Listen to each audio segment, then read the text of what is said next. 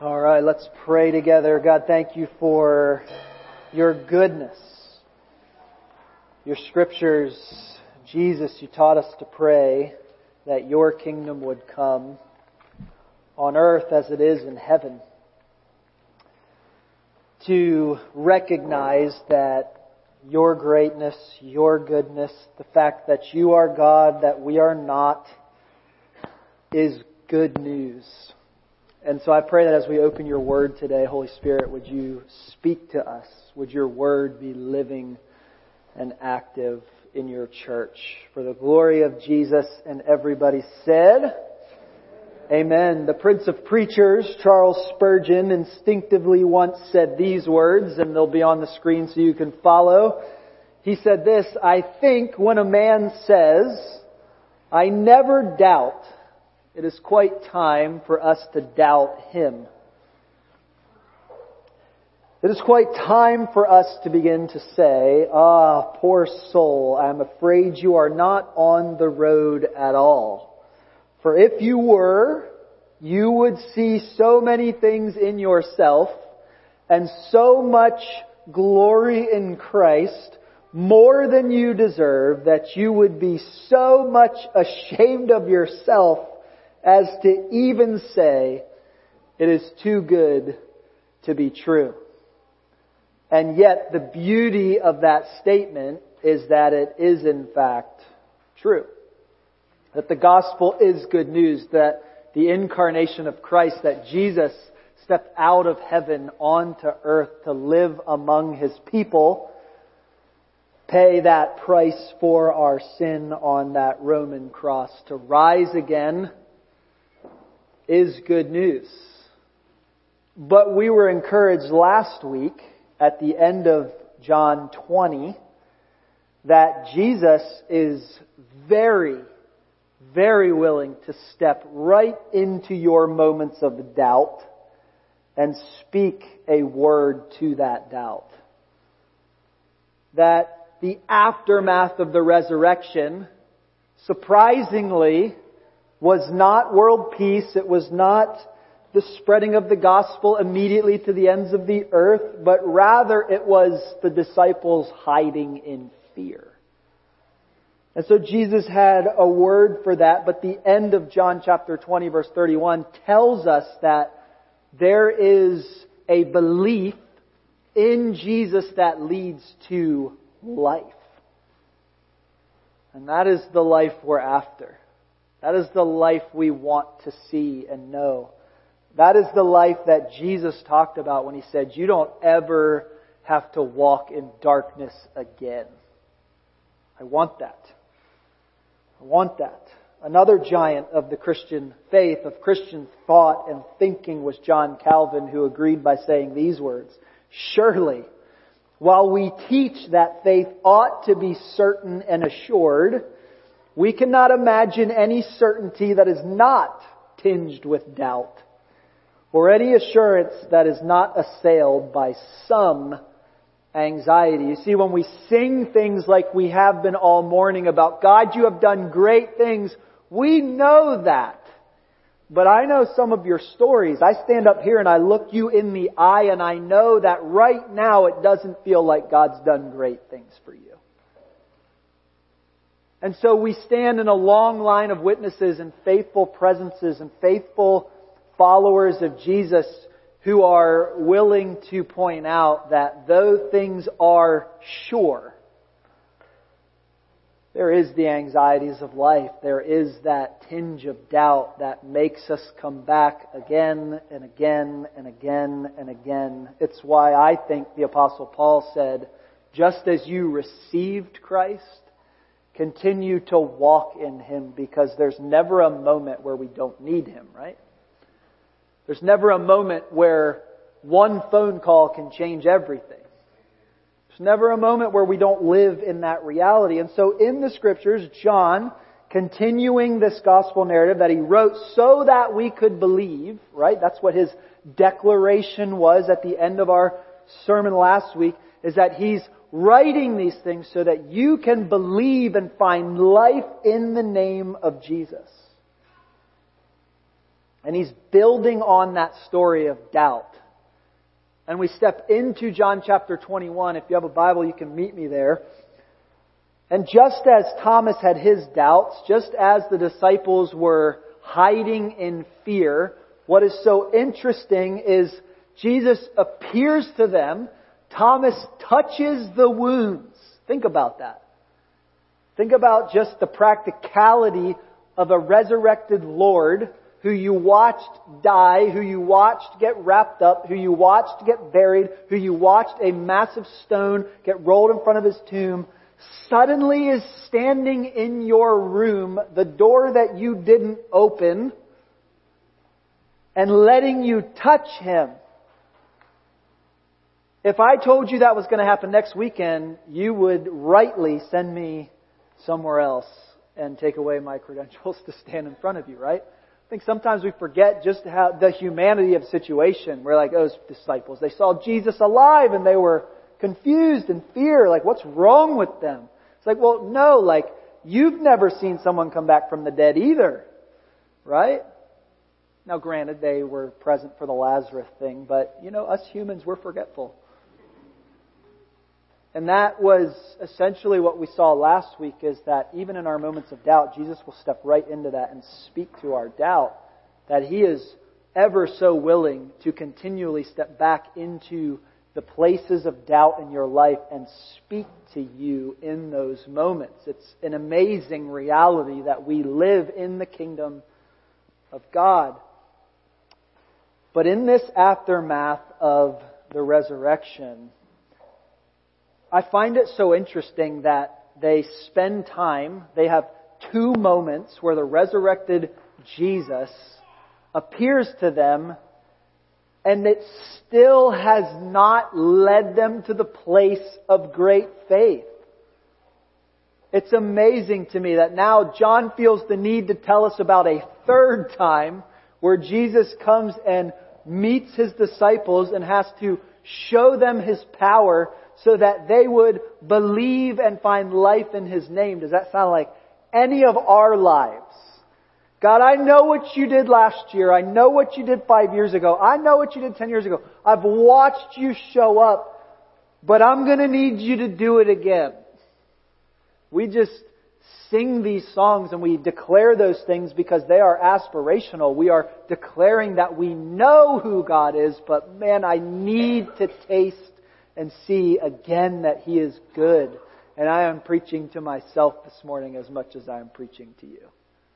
We need those constant interactions with the Spirit of God. That's why He says, abide in me and I in you, and then you will bear much fruit. Right? There's no shortcuts to the presence of God. He is everywhere, but that doesn't mean you are tasting and seeing that He is good. And so we have to do the work as they say. But look at John chapter 21. Look at the first three verses here before we dive into the rest of it. And I just I want to set the table here for us in John chapter 21, where the Bible says this, after this, Jesus revealed himself again. Lift up your voice and say, again. This is the third time he's revealing himself again to the disciples by the Sea of Tiberias. And John says, and he revealed himself in this way. I love the fact that Jesus is willing to pursue his disciples in so many different ways. He pursued them outside the tomb. He pursued them in hiding. And now they have decided, as we'll see in a second, to just return to what is normal. They've decided to return back to what they know, to return back to their roots, to return back to where it was comfortable. And I totally get that. I don't know about you, but sometimes it would just be tempting, it would just be nice, and frankly, I just do it sometimes, and we return back to what is comfortable instead of stepping forward into what we know God may be calling us to. Am I speaking anybody's language or are you all on the front foot all the time with great assurance and I should just let you do this instead? You're like, no, like that's humanity, right? It's human life. I know your stories. I know a lot of your stories. And that is why Jesus said in John 15, right? Apart from me, you can do nothing. Nothing. But what we've been saying all through John's gospel is we don't really believe that. We don't really believe that because many of you have built businesses, many of you have built families, many of you have built homes, you've built business. But at the end of the day, what is that nothing? What is that something? What are we after? What is the thing that Jesus is talking about? And so, this is where the disciples are. I can only imagine the amount of conversations, the amount of interactions, the amount of miracles that they have seen that would all just be swirling in their atmosphere of their heart. The anxieties of life, as scripture calls them, in this moment, and so they just go back to the boat. and I get it. But look at this. Verse 2 Simon Peter, Thomas, called the twin, Nathanael of Cana in Galilee, the sons of Zebedee, the two and two other of his disciples were together. Simon Peter said to them, I am going fishing. They said to him, We will go with you. They went out and got into a boat but that night, they caught how much? They caught nothing. I love that detail in the story because so often when we return to what is comfortable, we return to something that God's not called us to return to. You see, God is gracious enough to not follow us back to what He didn't ask us to go back to. And I say it that way because that matters. God may not have called you backwards to what He is attempting to do that is forwards. And so we have this collision of wills here that is subtle, but it is yet still there. When, when Jesus invited you and I and invited His disciples to pray that His kingdom would come on earth as it is in heaven, there are aspects to that. But one of those aspects is the conclusion, the fruit of that is that we would look at the world with Jesus and participate. What we talked about a couple of weeks ago is that we have a vocation in the world. We are the image bearers of God. Paul said it this way in Corinthians, that we are His ambassadors and God is making His appeal to the world through us. And my question is, and I think what Jesus is asking them here is, what are we projecting to the world? Because to be sure, and some of you we've had this conversation, there is some version of church that we're, we're not interested in projecting to the world. True? Yeah. But there is a version that is life to the full. There is a version where the Holy Spirit indwells His people and they bear much fruit. That's what we're after, but we have to walk through these moments of doubt. We have to walk through these moments of calling. We have to walk through these things so that we can orient ourselves around the fact that apart from Him, we're not going to do it. That is where our strength comes from. And so, here we are in this very realistic scenario. The disciples have been through a lot, if you think about it. They followed Jesus for three years. They watched him die on the cross at the hands of Roman and Jewish leaders. They saw him return from the dead. They touched his scarred body. And it seems that they do the human thing. they go fishing. Can I get an amen in church? fishing is biblical sport. In light of last week's sermon on doubt, though, despite the fact that there's a lot of things we could look at in this text, what I want you to see is just five interactions, five connections that Jesus made with his disciples in and despite their doubt. Because that's the context here. We need to remember that, that the context of this story is that they were in fear. Thomas was in doubt. And then at the end of that interaction, they just decide to go fishing. and here it is the third time Jesus appears to his disciples. And so what we've been saying is believing in Jesus' name brings life. We need His presence. So I want to unpack these five connections quickly before we come to the communion table together today. But look at verse 4 with me, and let's get the rest of the story before we unpack it. Verse 4 Just as day was breaking, Jesus stood on the shore, yet his disciples did not know that it was Jesus. Jesus said to them, Children, do you have any fish? And they answered him, No.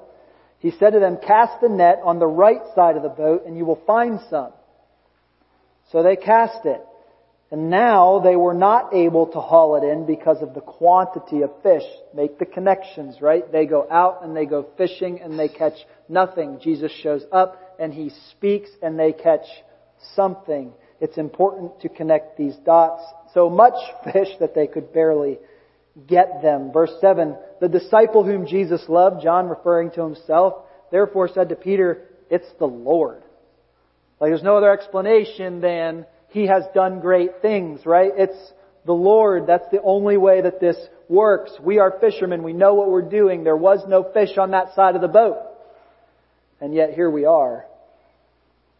Verse 7, John is speaking to Peter. It's the Lord. When Simon Peter heard that it was the Lord, just like Peter would, puts on his outer garment, because they were not far from the land, but a hundred yards off, throws himself into the sea.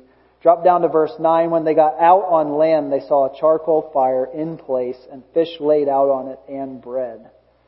Jesus said to them, Bring some of the fish that you have just caught.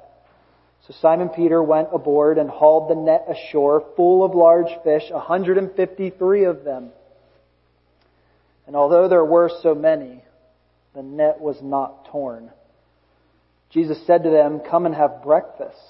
Now none of the disciples dared ask him, Who are you? They knew it was the Lord.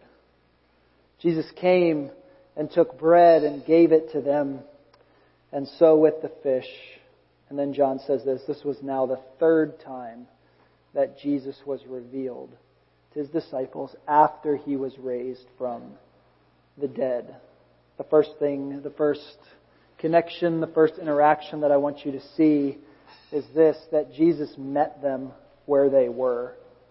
There is a notion, and this significance of meeting them at the beach while they are on the boat is significant and can't really be understated because many people trying to follow Jesus live under the assumption that they have to clean up before they can show up. And that is not the gospel at all. As a matter of fact, even upon receiving saving grace from the Lord, 1 Corinthians 1 tells us that God actually chooses to use the weak things of the world to shame the strong. And we could unpack that, but the, the reality is that this, praise God that He doesn't leave us alone until we clean up. Can you imagine what that would be like? That would be no gospel at all. That would be bad news. Because it's His work in us that produces that fruit. And it should go without saying that the disciples have returned to what they know. That makes total sense to me. They've gone back to where they know they can provide for themselves, where they can be comfortable, and it's here that Jesus meets them. He met them in Jerusalem, and now he's meeting them where they are. Not in that famous upper room yet, not on the steps of the Capitol. Oh, that's a conversation for a different time. Or in a revival tent, or somewhere. No, no. At the beach while they were fishing. Important for us to wrap our minds around God doesn't need us to always do something extraordinary when really what He's asking us is to be ordinary and be faithful. He may call some of you to do something extraordinary, but it doesn't begin in extraordinary, right? Peter would go on to do some extraordinary things, but here's Peter, having seen the resurrected Lord, going back to the boat. So important. And again, he won't leave them there. But I find it to be no small detail that this is where he finds them and meets them and where he chooses to chase them down. And lest you be skeptical, I brought some more scriptures. Matthew 11:28, "Come to me, all you who labor and are heavy laden, and I will give you rest." Revelation 22:17, "The Spirit and the bride say, "Come." And let the one who hears say, Come. And let the one who is thirsty come. Let the one who desires take the water of life without price. Psalm 34:18 The Lord is near to the brokenhearted and saves the crushed in spirit. 1 John 4:10 In this is love, not that we have loved God, but that he loved us and sent his son to be the propitiation for our sins. The point is that He meets us where we are. There is no expectation that you would clean up before you can show up. And that's such an important foundation because the rest of what comes in Acts is not a work of man, it's a work of God. Whatever happens in the life of Redeemer City Church isn't a work of man, it's a work of God. And so when we take the gospel to our neighborhood, the gospel to our nation, the gospel to the ends of the earth, it's simply because the Spirit of God chooses to work in His people. But if we lose that vision for life, if we lose our vision up, and we lose the vision of Him working in our life, and we lose the vision of Him working through us into the world, then what do we have? We have another man-made club that we are not after. And so Jesus met them where they were. And that's significant. And so I don't know what you walked in here today with. I don't know what you expected when you came. I don't know what you're going to do after this.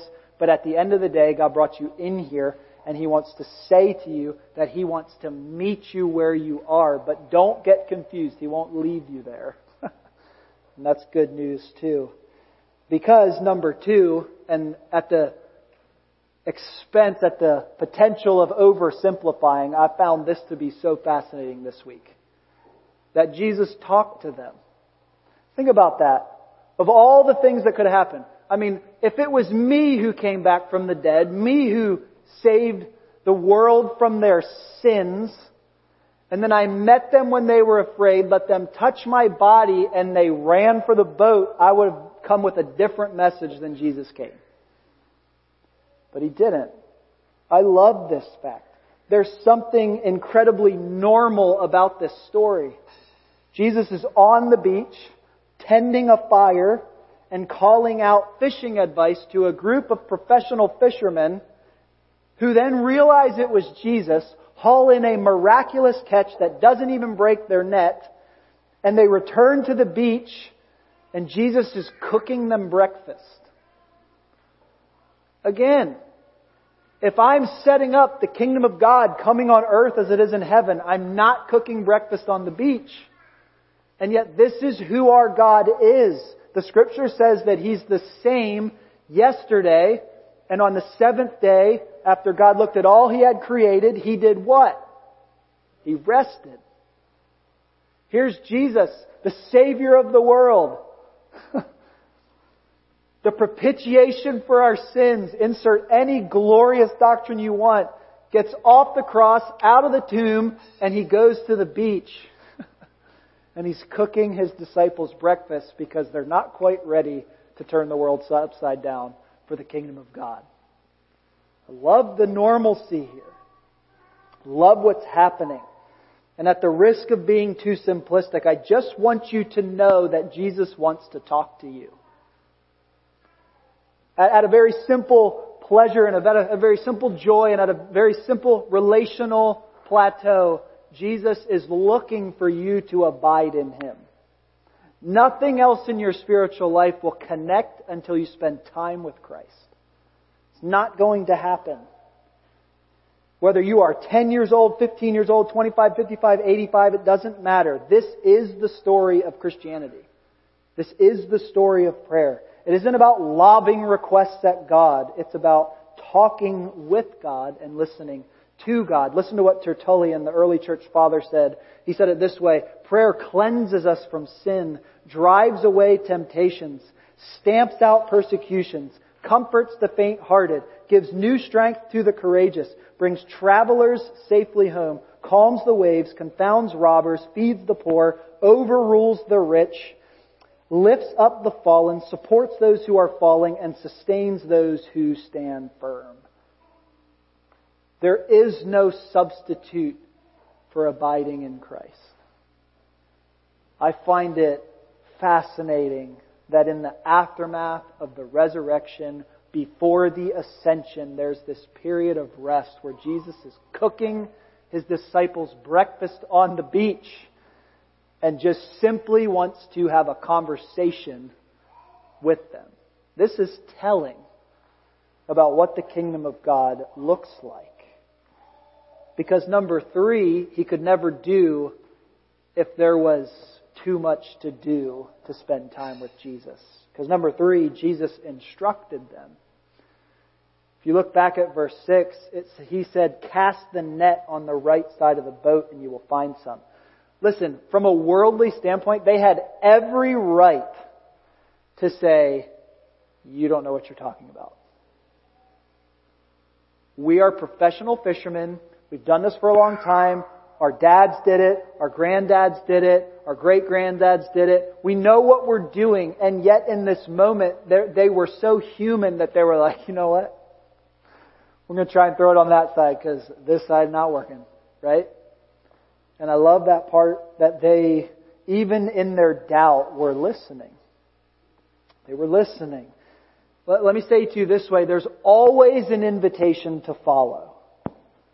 There's nothing coercive here in the text, nothing demeaning, nothing overtly difficult, except that Jesus is not the expert in this particular situation. And yet the invitation is to follow. I love that.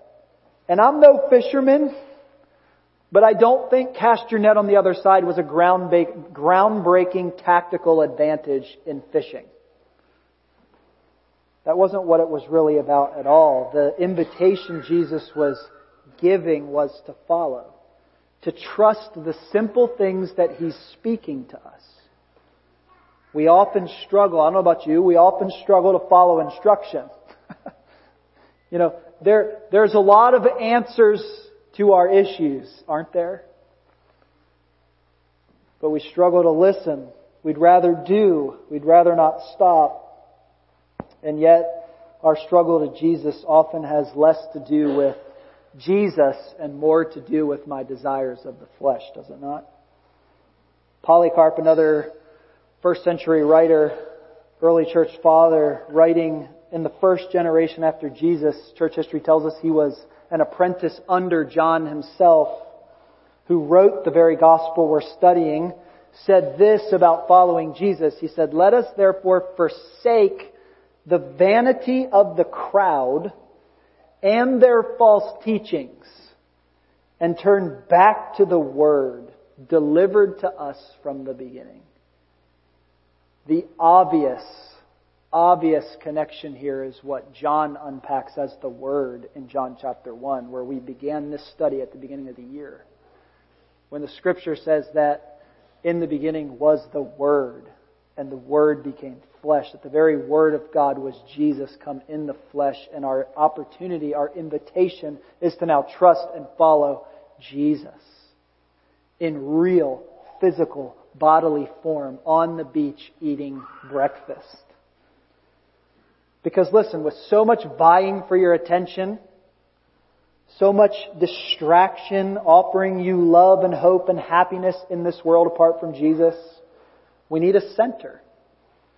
We need a North Star for truth. And it's the story of Jesus from beginning to end in the Scriptures that invite us to apprentice ourselves under Jesus. So this account not only provides a third narrative resurrection account, complete with eyewitness details, which are important, but establishes Jesus' power to draw the fish when his disciples cannot do it on their own. And certainly that has a story to tell for the Great Commission that they would be given to go into all the world and preach the gospel. That they might look back and say, oh, that casting the net on the other side was never really about us catching 153 fish. It's going to connect at some point through the power of the Holy Spirit that the work of God in the world is something we get to participate in, but never something that we actually make happen. Number four gets very personal at this point. Jesus serves them. If you look at verse 9, I think it's interesting that when they get out on land, they see a charcoal fire in place with fish laid out on it and bread. As we get ready to step to the communion table, let's not lose the fact that God's been feeding people for thousands of years. That spiritually speaking, when you come to the table, what Paul calls in 1 Corinthians 10 this mystery, where we participate in the body and blood of Jesus, we can clearly see that it's still the things. And yet we can clearly see that there's more going on than meets the eye. It is what the New Testament calls the mystery, which is Christ in us. So important. But knowing they had been out all night, Jesus serves them what they need. He builds the fire ahead of time. He provides the fish and bread. He cooks it. It's such a simple act, but then he invites them to bring what they have. Isn't that amazing? He's already got fish cooking. He's already got bread. He's already built the fire. It's already ready. And yet he looks at them and says, bring some of the fish that you have. And oh, by the way, it's all the fish that he brought for them. So at the end of the day, apart from Christ, you can do nothing. Even the fish they hauled in was because he brought them fish. Are you picking up what I'm laying down? This is all about Jesus and his invitation to follow him, and he will serve you, he will provide for you. And number five, Jesus fed them. He will feed you too. In another act of obvious movement of God, he feeds them in verse 12. In Mark chapter 10 verse 45, the scripture says, For even the Son of Man did not come to be served, but to serve, and to give his life as a ransom for many. And we have thought about that and talked about that in the church for thousand, for 2,000 years. And yet even in the aftermath of the resurrection, the crucified and risen Lord is serving his people. He's feeding his people. I love the way Eugene Peterson kind of sums this up, and I want to end with this as we get ready to come to the communion table. Because how do you tie all that up? Like, it's all about God. I get it. How do we tie, how do we tie all that up when you've got disciples here who just desperately needed Jesus? What do we do with that? Here's the way Eugene Peterson says it. He says one way to define spiritual life, so the whole thing, one way to define spiritual life is getting so tired and fed up with yourself, you go on to something better, which is following Jesus. I don't think I could sum the thing up better than that. To get so tired of doing it myself that it's time to move on to something better. Following Jesus. I'm tempted to go back to the boat. I'm tempted to go back to what I do, to what I know, but at the end of the day, I'm tired of chasing that. Tired of chasing what I can do. Let's do something better, church, in following Jesus. Amen?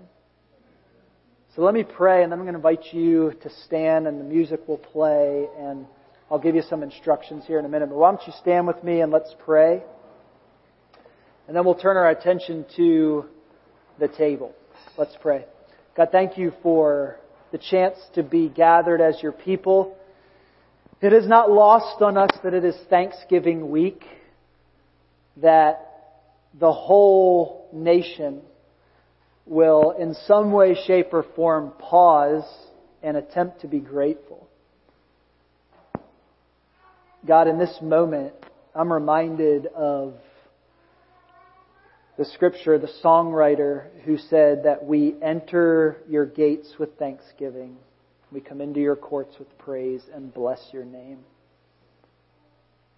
Father, we've learned so many things about who you are and who we are and who Jesus is and who the Holy Spirit is through this study of John's Gospel, and that we are left at the conclusion here simply saying it's time for us to move on to something better, and that better is Jesus. So we are grateful. We're grateful for your goodness. We're grateful for your love. We're grateful that you did not come to condemn the world, but that the world through you might be saved. That is our confession, Lord, as we come to the communion table together. And as you're just in this moment of prayer as a church family, I want to read to you from 1 Corinthians 10 before you come forward. And I want you to just consider what is being said here in 1 Corinthians 10. See, because Paul's writing to a group of people that he loves, people that he's done life with, a church that he's been a part of planting. And you feel that in verse 14 where he says, My beloved, flee from idolatry. And really, as we come to the communion table, that is the invitation. Because I don't know about you, but if you're willing to be honest today, whether you followed Jesus for 10 minutes or 10 years or 100 years, the one thing that just never goes away is my desire for the things of the flesh. And every time we come back to this table, we come back to these elements, we come back to these scriptures, it's a fresh invitation for us to examine ourselves, as 1 Corinthians 11 says, and flee idolatry. Why would I do that? Listen to what the rest of this says. Verse 15 of 1 Corinthians 10. I speak to sensible people. Judge for yourselves what I say. Then he says these words The cup of blessing that we bless, is it not a participation in the blood of Christ? The bread that we break, is it not a participation in the body of Christ? Why do we do it in church? Because verse 17, because there is one bread, we who are many are one body because we all partake of one bread. This is the whole deal. We reject our idols and we choose to follow something better, which is Jesus. Amen. And so as the music starts to play, I just want to invite you to come forward to